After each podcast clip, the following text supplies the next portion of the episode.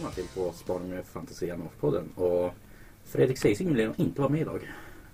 Ja, han fegar ur. Ja, Det är inte lätt. nej. Men eh, det har väl gått nu typ två veckor sedan den senaste så vi har, vi har lite saker att prata om. Ja, men precis. Vi pratade Black Templars förra gången. Och Dungeon Bowl bland annat. Med en två veckors pre-order-fönster. Så att de släpptes nu i, i fredags då, på Black Friday.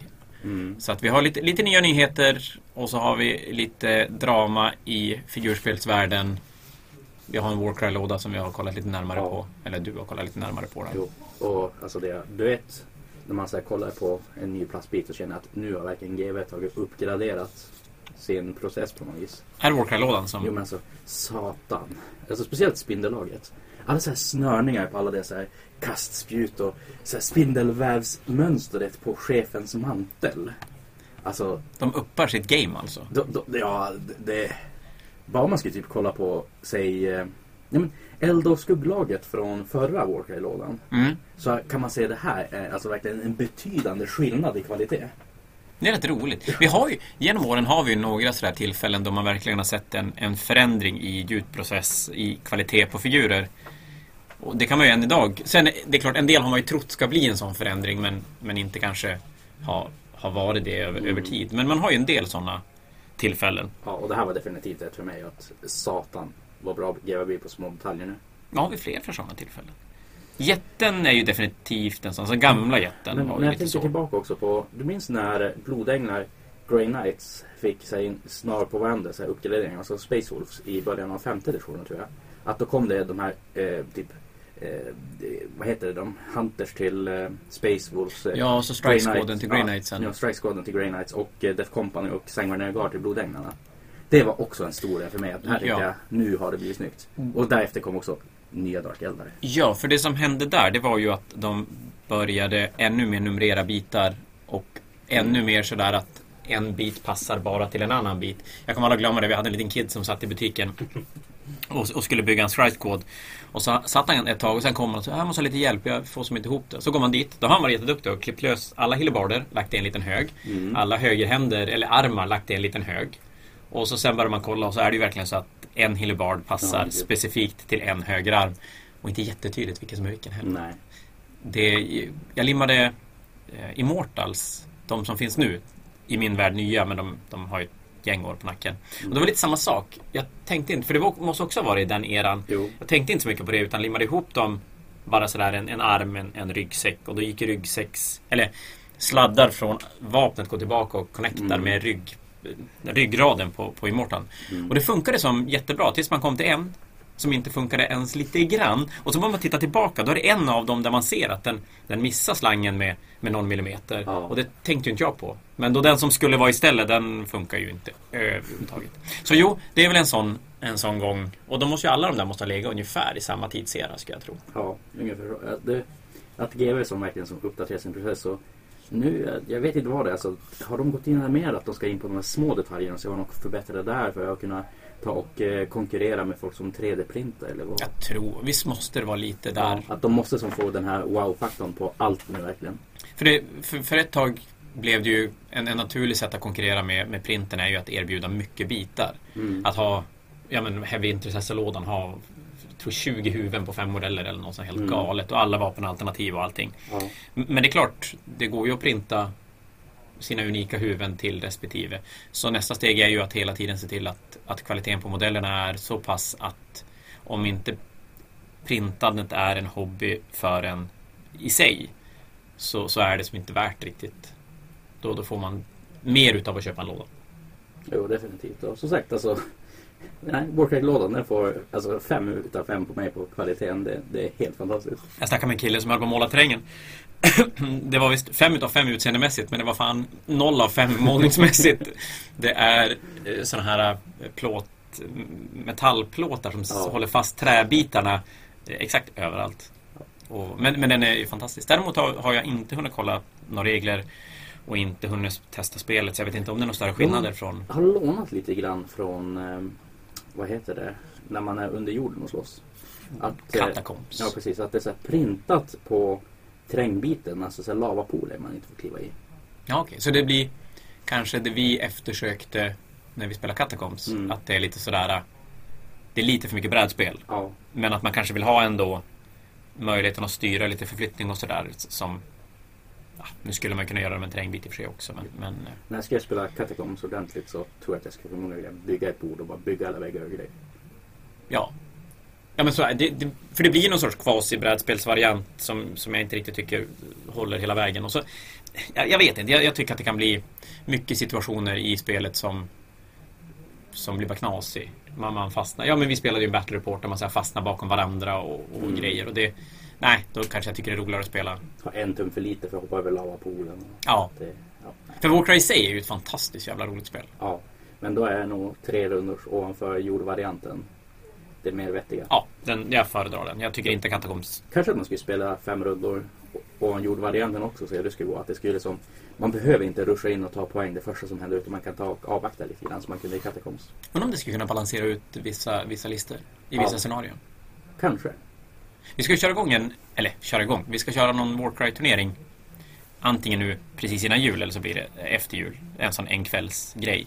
Och då blir väl det stora, höll på att säga, jobbet att försöka förstå hur man ska balansera de Warcry-specifika lagen kontra de eh, Age of Sigma-lagen. Mm. För det är skillnad Ja, någon så jävligt skillnad. om man inte spelar oss i Arker. Mm. Ett kommer spela oss jäkligt dåligt nu. Shh, säg ingenting. Finns bevis också, det är för jävligt. Jo.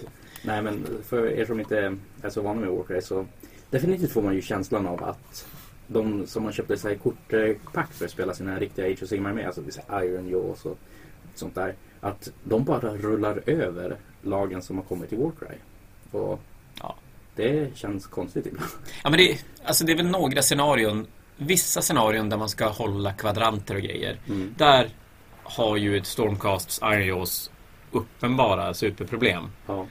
Men det är ju det är bara scenariot som gör det. Jo. Direkt man ska gå in och boxa på varandra då är det ju typ helt kört. Jo, men det finns ju också då, alltså Säg lagen som ligger uppe i topp är ju de som kan ta lite grann och. Till exempel Ogers. Du tar Ja. tre stycken stora Ogers och sen så typ fyra, fem stycken små snottlings. Ja. Så att de håller kvadranter medan Ogersarna går bara och boxar ihjäl allting. Det är, det är typ helt hopplöst om du spelar ett Warcry-lag. Nej, det, nej, ja, eller hur. Det går inte alls. Så, så frågan är ju om det är 200 poäng mer som är tricket. Jag vet att folk har spelat där någonstans. K- kanske att det. Men vi ska i alla fall få stöta och blöta och se vad som... Ja, definitivt. Nu lär ju majoriteten spela Age of Sigmar Warbands för det är mycket lättare för det har man liggande hemma på ett annat sätt. Men eh, ett roligt spel och, just att man kan spela en kväll, tre matcher eller till och med fyra matcher.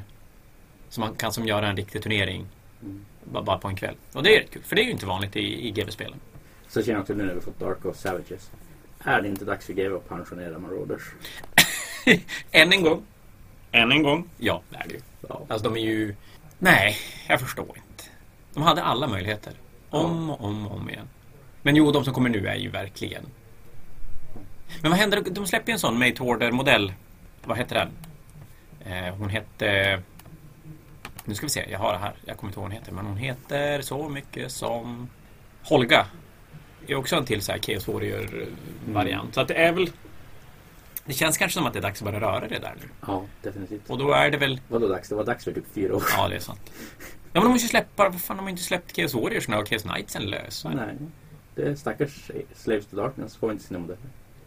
För det vore ju perfekt att släppa en bok med dem i separata lådor och nya Marauders. Mm. Det får mig lite grann också känd för att Beast of Chaos börjar också hamna efter på lite där så. Ja, alltså ska vi ta och eh, konspirationsspekulera lite grann om det? Ja, absolut. Jag säger att inom nästa år får vi en kombinerad Slaves to Darkness och Beast of Chaos bok. Kan jag säga emot dig där? Ja, det får du.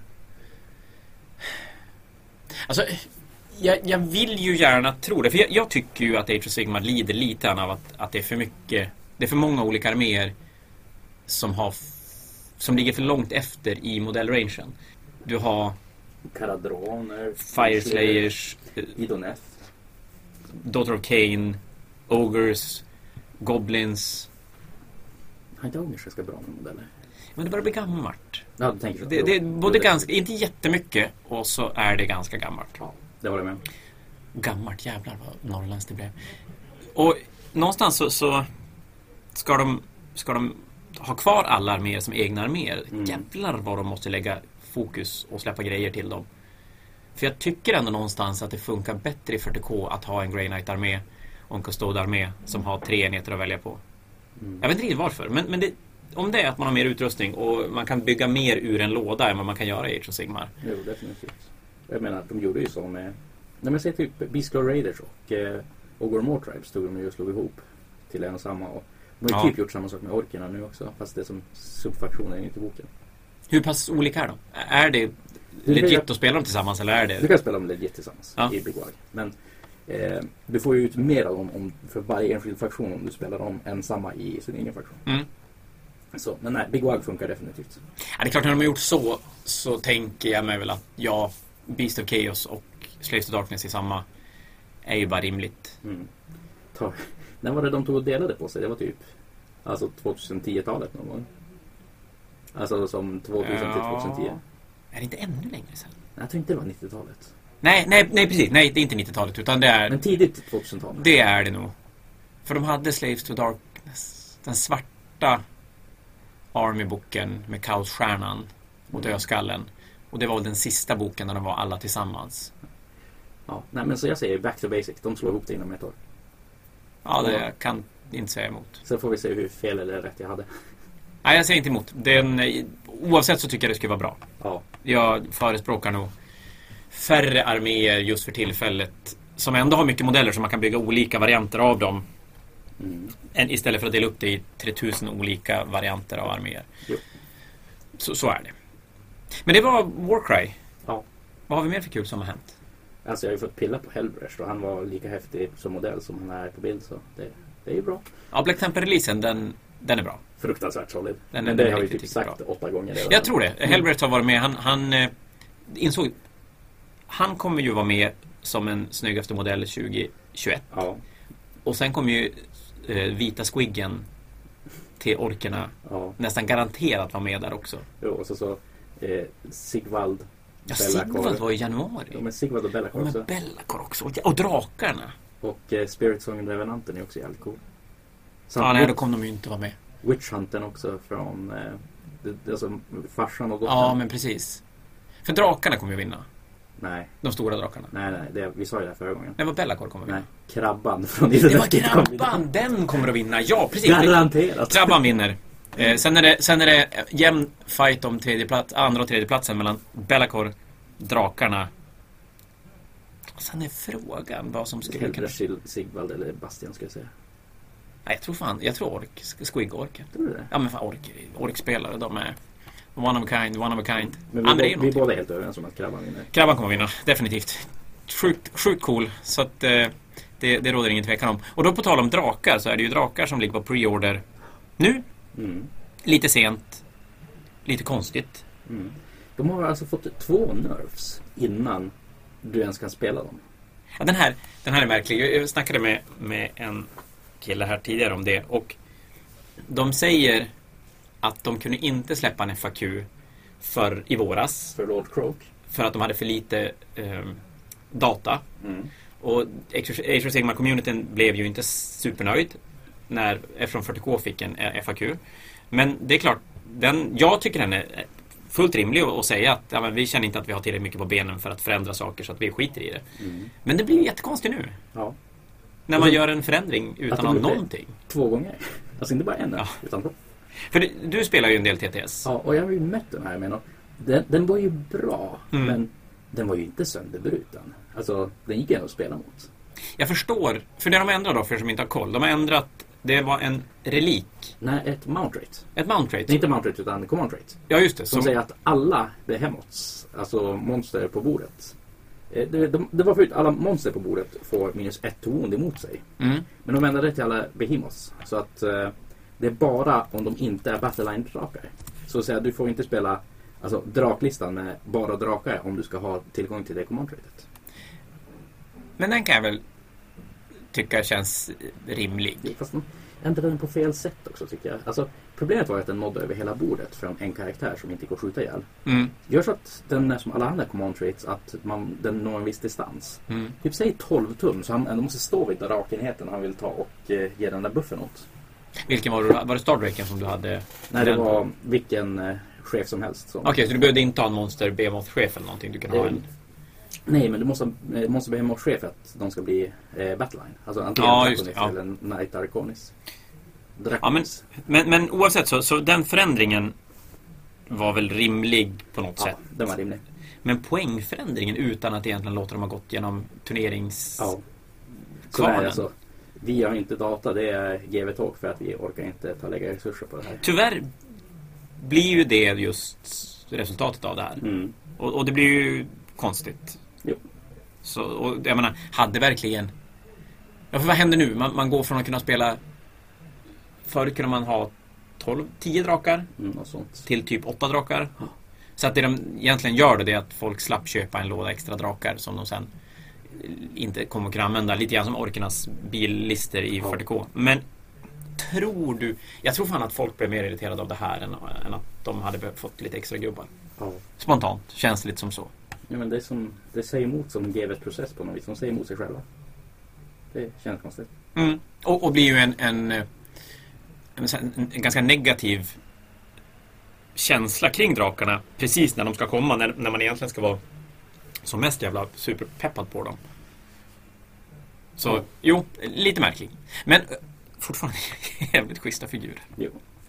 Är det. Jag vill typ måla upp Karasai bara för att måla upp Karasai. Det för jävla schysst drake. Börjar snurra en del bilder på nätet på folk som har målat dem och de, eh, ja. Sen tror jag är ganska tacksamma modeller att måla. Mm. För, för oss som inte nödvändigtvis menar- behöver vara bäst. Man skulle ju kunna tänka här stora platta ytor så du inte kan kontrasta dem. Men allting är ju fullt med textur och grejer. Ja. Det funkar nog skitbra att bara kontrasta en drake. Vad skönt att slippa de här vingspannen som är helt släta. Ja. Jag, jag har precis gjort färdigt en flygande Hive Tyrant hemma. Mm. Och den är ju super, super slät.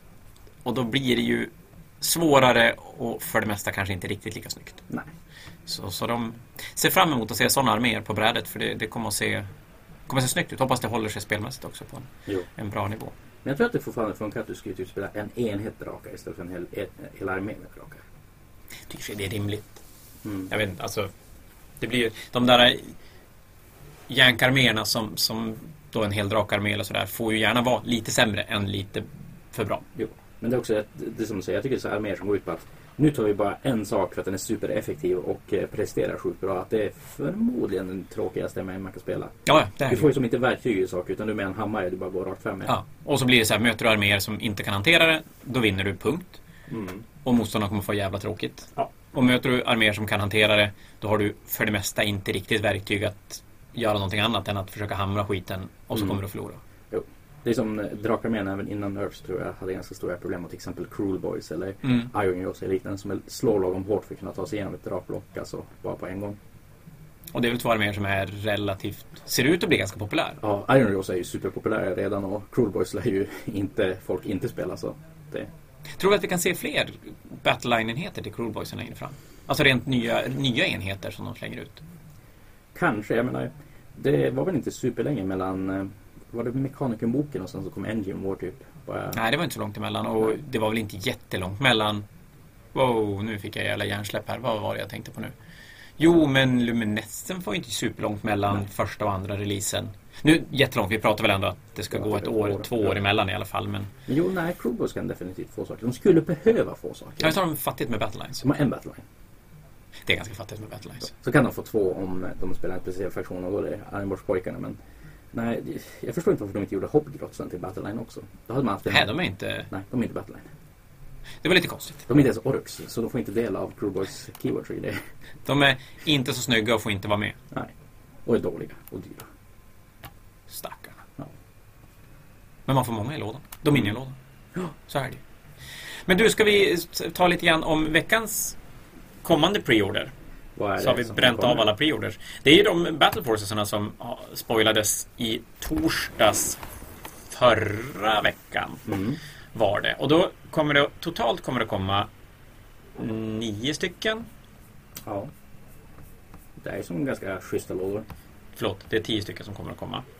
Eh, Det är generellt sett är jättefina lådor. Death Guard-lådan och Osiark-lådan är försenade i Europa. Mm. Så de kommer komma längre fram. Vi vet inte när. Resten som sagt bara preordras nu på lördag.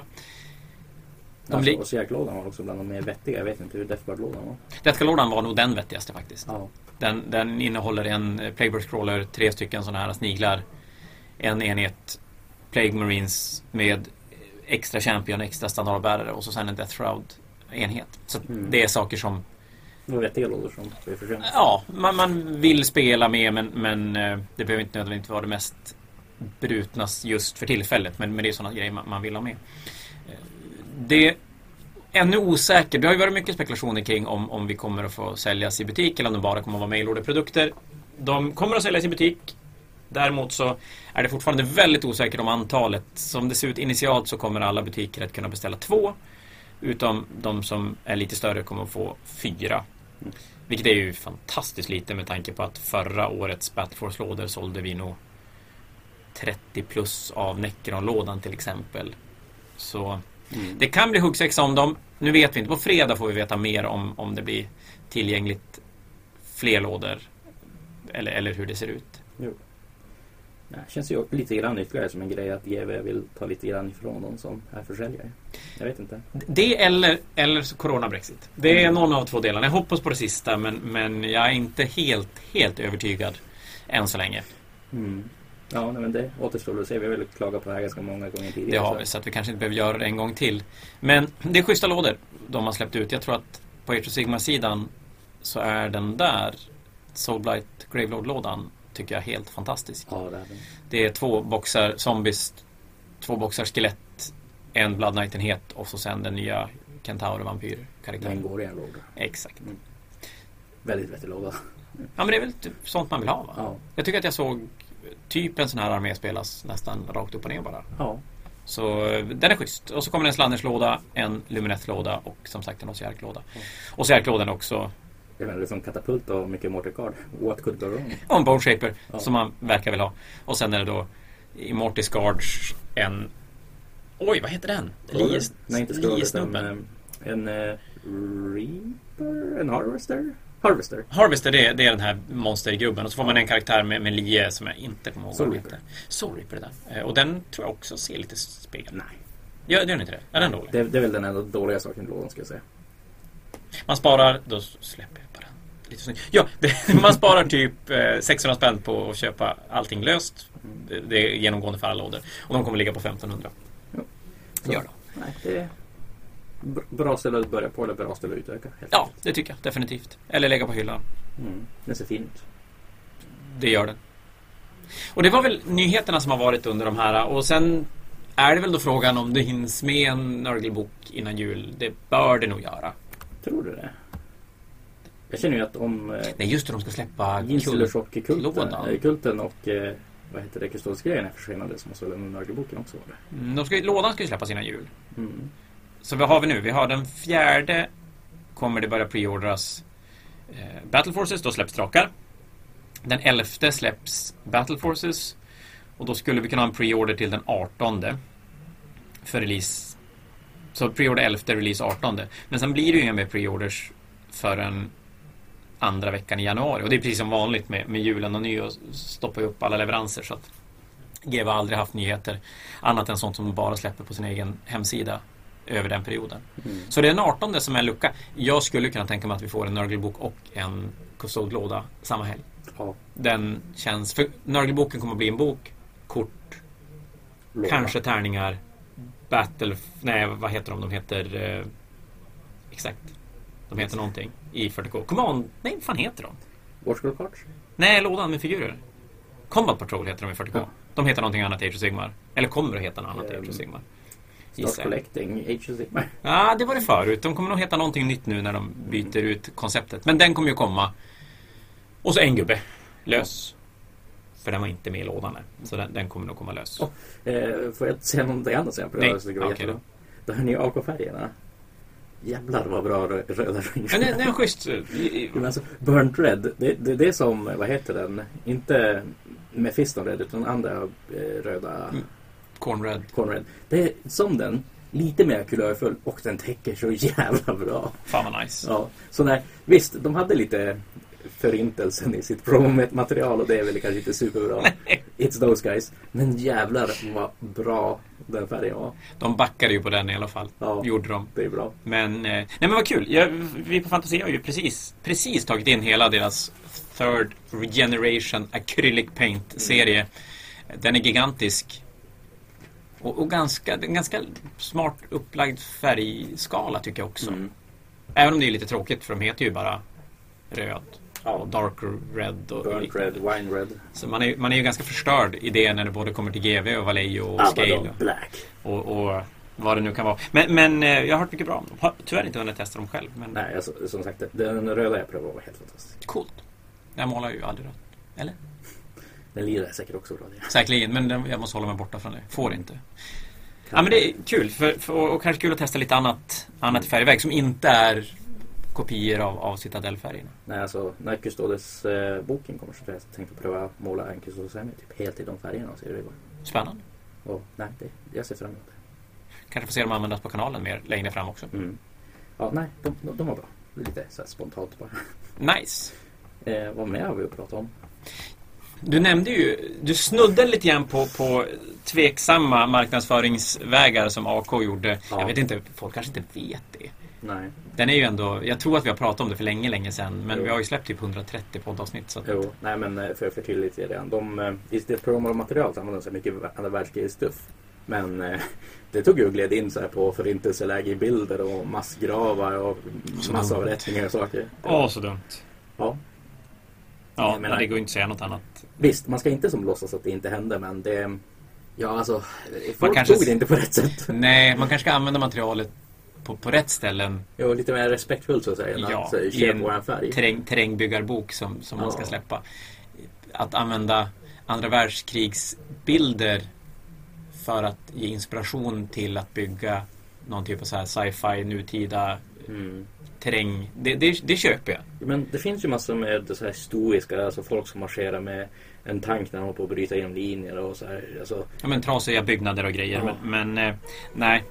Nej, men att använda, använda det, nej, det är ju bara fel. Alltså det är så otroligt fel. De, de, de backade på det och gick ut och bad om ursäkt mm. för det och, och sen Fatta, det där måste ha gått igenom flera kanaler ja, men det är så innan de, de godkände fantastiskt, det. fantastiskt puckat. Ja, det är gud. Och, och på tal om det då så har vi ju en händelse som, som har gjort ganska stora gett ganska stora ringar på vattnet i, i, in, på internet. Ja, det är ju så att i en spansk turnering att det var en eh, person där som hade väldigt, ska vi kalla det antisemitiska åsikter och utstyrsel. Och han, eh, alltså det var ju typ på nivån att folk inte ville spela mot honom just för att han var eh, klädd som alltså, en neonazist och att han uttryckte sådana saker och gick omkring och höll på och grejer. Och, eh, bara det i sig, visst, alltså man behöver inte spela mot folk man inte vill men eh, turneringsarrangörerna tog hans sida i det hela. Och som, alltså folk som inte ville spela honom, eh, 20-0 och grejer. Jag tycker om det är en sak man kan vara ganska överens om är att eh, Ja, alltså nazism, det är väl ganska dåligt. Nog, Eller vågar vi säga det? Jag, jag tror att vi, vi, vi sträcker och säger att det är fruktansvärt dåligt. Ja, jag menar, vi hade ett världskrig om det här. Man tycker ju att vi borde ha kommit fram till att det var dåligt. Men Ja, det, det, och då, då ska ju sägas att det var inte heller en sån där jag spelar Imperial Guard Nej, så att utan, jag ska cosplaya Han hade ju nazistloggor all over och alltså mycket av de här nya organisationerna som typ tänkte motsvarande eh, Europas Proud Boys mer eller mindre. Att de här killarna är antisemitiska och grejer. Dessutom, han kallar sig själv för The Austrian Painter. Ja, det är ju så, det är så fel på så alla vis det inte går. Och det är klart som turneringsarrangör då att, att gå in och backa Alltså, upp som backar upp den är ju... Ja, det, är ju det blir ju... Det är ju bara så fel. Och jag hoppas ju verkligen att det- inte är en turneringsarrangör som, som på något sätt sympatiserar med, med det. Utan skulle kanske kunna ursäkta sig med att... Som jag förstod det så var det väl lite mer att eh, den här hobbyn ska vara till för alla. Så att säga. Att, eh, eh, och han drog mycket in på argumenten att eftersom inte du vill spela dem mot den här uppenbara nazisten så är det du som är alltså, eh, fientlig och grejer och inte han. Och sådana saker. Men då, det, det tycker jag nästan är, då blir det nästan ännu värre som om man ser ur turneringsarrangörs synpunkt. För att då har man ändå någonstans tänkt, tänkt efter. Och tyckt Mm. att jag, jag, har, jag har funderat på hur det här Mm. borde vara. Tagit beslut i det och bara tagit fruktansvärt fel beslut. Mm. Kanske att man skulle då i, i turneringshetsen var sådär, ja men vill inte du spela, ja men då blir det 20-0 till din motståndare för att Mm. det är klart det måste bli så. Men där har man ju någonstans ändå kunnat faktiskt Det är tagit... lite grann den här som nästan smaken, en ganska sån, eh, kanske inte vanlig men man brukar kunna säga ju att, eh, säg att det är någon som uttrycker någon opinion, eh, okej nu ska jag citera den här hypotetiska personen, det är inte jag som faktiskt säger det, ja, men eh, alla judar borde gasas typ. Mm. Och eh, då säger Henrik Nilsson, och det här är jag bara för att förtydliga, nej det borde de inte alls det. Du ska förmodligen inte vara del utav samhället om du har sådana åsikter. Att det är då man tar åt sig bara, "Åh, hur kan du säga det om mig? Det är du som är aggressiv och fientlig. Att det är som blev lite grann av den Ja, det måste ju ha det måste blivit någonting sånt. Och så sen... Då kanske att den, den, som, den, den, den fe, felande personen var otroligt duktig på att argumentera. Mm. Och det är det jag vill hoppas i alla fall. Och, också- och turneringsarrangörens det kan ju vara så att att han är också mycket mer förberedd på argumentet för han har gått igenom det flera Det lär han ju måste ha. Men i alla fall GW gick ju då ut om det här att den här hobbyn, att imperiet drivs av fascism och hat men det gör inte den här hobbyn Mm. och att vi det här är nolltolerans mot sådana saker. Och jag tycker det är för jävla bra att de går ut och säger det. Det, skitbra, de var snabb med det också. De gjorde det ju... Jag tycker att de hann göra det innan egentligen Innan det hade ens trumman hade... Ja men exakt, för jag lä, visste inte om anledningen bakom deras, deras inlägg när jag läste det första gången. Jag blev ganska förvånad. Jag, jag förvånad, jag blev inte förvånad. Jag, jag blev överraskad att de la det med tanke på att Mm. det är ju inget nytt imperiet hur, hur, det, hur det är. Så att, Mm. eh, men det de skrev var ju bra. Och det finns vissa som drar argumentet att det här är ingenting GW faktiskt tycker utan det är det som tar och säljer bra. Men då har jag också en konter på det att jag är jävligt lycklig att inte vara nazist är en sak som säljer bra. Det, Ja. det, det, är, det är bara positivt. Ja. Nej, men nej, att säga att ska göra det här av någon sorts försäljningsargument, det, det tror jag faktiskt inte. Mm. Utan, utan här måste ju den, den, den medmänniskan hos Mm. alla tänka att det, det är så här man, man ska göra och agera i det här läget. Mm. Och som sagt, alltså, hobbyn ska gärna vara så inklusiv som möjligt men om det är någon som har en hel ideologi som går ut på att vara den värsta typen av icke-inklusiv då, Ja, då, får man, då får man fan leva med att man får stå bredvid, ja. känner jag. Det, det, det finns det, det, det finns vissa saker som, som Ja, hobbyn får jättegärna vara en, en, en hobby i någon sorts vakuum där, Mm. där vi kan vi kan ha roligt med figurer och, Ja. och spel. Men vi kan inte stänga ut verkligheten till den nivån att, att allting är okej på något sätt. Mm. För att vi kan inte prata om det. Det, det funkar ju inte. Det, Men utan att gräva ner oss för mycket på det här så Too Long Did Not Read var inte nazist helt enkelt. väldigt bra avslutning på den. Mm. Det är spännande att se när man, man lyssnar på så här i efterhand. Eh, För det är klart, saker och ting kan ju tas ur kontext och så blir det... Men ja, väldigt tydligt på slutet, vi tar det en gång till. Var inte nazist. Det har ingenting i figurspelen eller i resten av samhället att göra. Mm. Så är det. Det Så. blir bra. Ja. Så får se hur många som slutar lyssna på oss på det här. ja, nej men eh, har vi något mer att berätta om efter den där lite mer spiciga diskussionen? Egentligen inte sådär som vi hade pratat om innan. Mm. Jag tycker bara att det ändå lite grann så att vi, vi ska släppa det där. Men jag, jag, ty- det blir...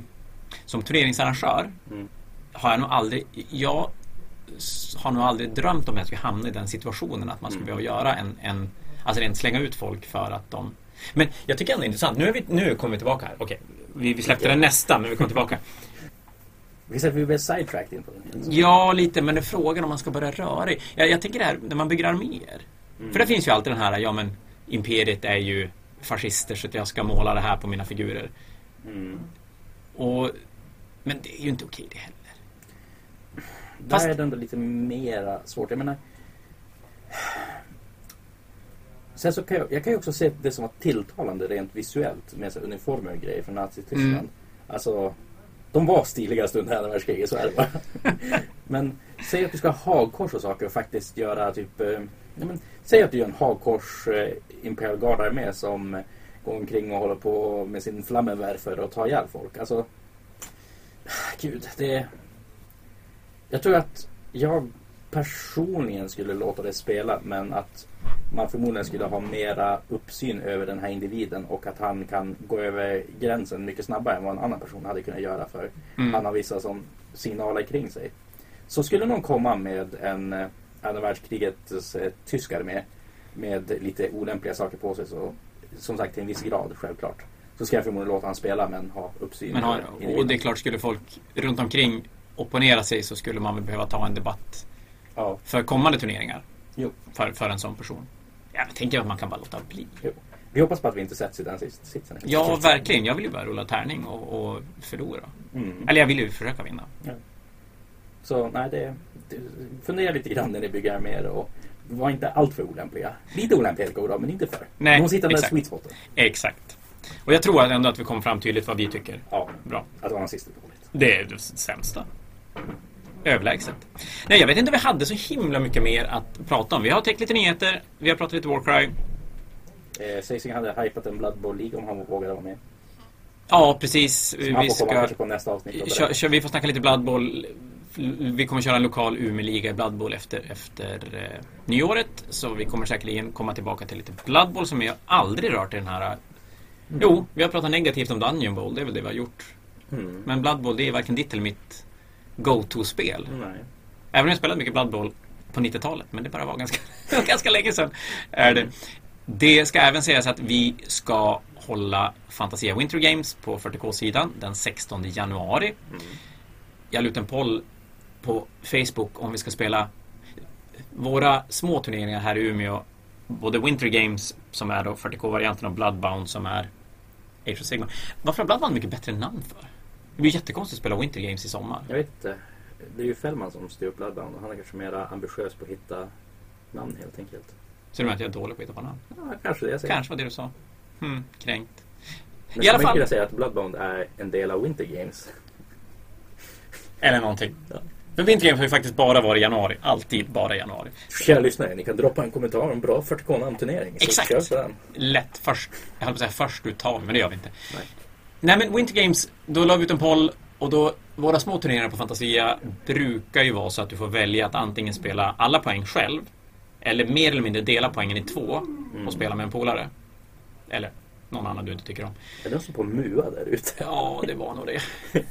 Obehagligt. Vi sitter i köket i tavernan och har lite folk som sitter utanför och uppenbarligen, I don't know, spelar Lumineth eller någonting. Jag vet inte. Men i alla fall så la jag ut en poll. Det är fjärde gången jag säger det. På, ska vi spela 2000 poäng eller 1000 Mm. poäng på två? Nej, det blir fel. 2000 poäng som man antingen kan spela själv eller dela i två. Mm. Eller 1000 poäng som man antingen spelar själv eller delar i två. Det var ganska tung eh, majoritet som vill spela 2000 poäng. Vi hinner tre matcher på en dag oavsett poängstorlek. Det blir lite längre dag om man spelar 2000. Ironbound, Steelbound. Ironbound, Ironbound gillar jag. Ja. Den var lite cool. Winter Game Edition. Kanske blev någonting. Mm. Den ska vi fundera på. Då är det sen Bloodbound, Phage of Sigma, Ironbound för 40K. Ja. Då har vi det. Ja, den var bra. Den, okej, du får den. Du får den. Ja, det, vad pratar vi om nu? Jag vet inte, jag ska klippa en stor tystnad och brus där ska jag göra. Vi pratar om poängen. Och som sagt, det är en stor majoritet som vill spela 2000 poäng Mm. i det. Och det gör att beslutet taget då att Winter Games kommer att bli 2000 poäng. Och vi tänker oss att fördelarna överväger nackdelarna att Mm. spela 2000 poäng. Jag vet inte hur det är på Age of Sigmar. I 40K är det ju faktiskt så att ur turneringsperspektiv när vi ändå Även om vi vill känna att vi spelar turneringar där det är ganska casual mys så kommer det ju att blanda spelare som, som vill vinna med folk som är med första gången. Jo. Och 40K gör sig för alla bättre på 2000 poäng Jo. än vad 1000 poäng gör. Det är nog samma sak i Age of Sigma skulle jag säga. Age of Sigma skulle dessutom spelas på ett fullstort bord på 1000 poäng egentligen. Det var vi som har skärt ner det lite grann. Går det någonsin ner på ett mindre bord Age of Sigmar? Nja, i narrativ play. sånt Jaha, det gör aldrig det i Alltså, matchplay? På 1000 poäng är det på den stor stora men Mm. jag menar typ så här 500 poäng och grejer som jag tror det kanske skärs ner. Ja, just det. det är typ inte ett spel där du får en enhet och en hjälte med. Ja. Och, 40K skulle nog egentligen på 1000 poäng. Det här har vi ett avsnitt av. Ni kan gå in och lyssna på våran matchplayed variant där vi pratar 1000 poäng. Men i alla fall, 40K skulle nog må bättre på 1000 poäng på större bord. Det blir väldigt, väldigt litet och spelet är så jävla snabbt nu så att man brakar ju in runda ett i varandra. Och det som händer när man bygger arméer på 1000 poäng i 40K det är att man tar det som är bäst och så skalar man bort allt annat skit. För att man tar bara det som det är dödar lite samma motståndare. problem i Age of Sigma också. Det blir de här, stora single entitet-monsterna som eh, små saker kan ha problem att ta hand om. Säg typ en Frostlord till exempel på Stonehall. Ja. Som bara brakar in. Och har man en 500 poängs armé plus en 500 poängs armé som inte har byggt sådana saker. Då kan man ju inte alls hantera det, man blir bara överkörd på Nej, det. och det är klart, på bordet litet och då kan du inte börja refuse flanka och, och springa upp, Mm. plocka objektiv lite här och där. Utan då måste du in och grinda i mitten och så står en tjockis där och du bara dör. Ja. Och Så nej, 40K är samma problem. Bättre på. Jag skulle till och med typ säga att Age of Sigmar hade varit bäst på 3000 poäng. Men det är kanske bara jag. Till och med det. Men Age of Sigmar är med är lite små. Ja, men det kan, det kan jag egentligen hålla med om. För det finns ju ingen... För i 40K, där, jag menar, jag spelar mina tyrannider innan den här sena exp- expansionsboken. Nu har den väl blivit lite mindre på grund av den, men alltså 110-120 modeller, det är ju inga konstigheter alls. Mm. Och det är ju ganska mycket figurer. Mm. Det är ju till och med så att jag ibland i vissa deployment-varianter får nästan svårt att rymma hela armén i deploymenten. Men i Age of Sigmar finns ju nästan ingen sån armé. Nej. Vi pratar typ 20, 30, 40 modeller som, som men- mest. Mina ågrar har 13 modeller. Ja, det är litet. Och jag tycker ändå man såg, eftersom det verkar vara, nu, jag har ju spelat så otroligt lite tredje editionen Age of Sigmar så jag ska inte tro mig kunna. Men jag har ju sett ganska mycket matcher och har spelat lite grann så jag, jag greppar ju som konceptet. Men det verkar ju som att det är bara för bra att låta bli att stoppa in den här Nagash, eh, Ja. Arkan.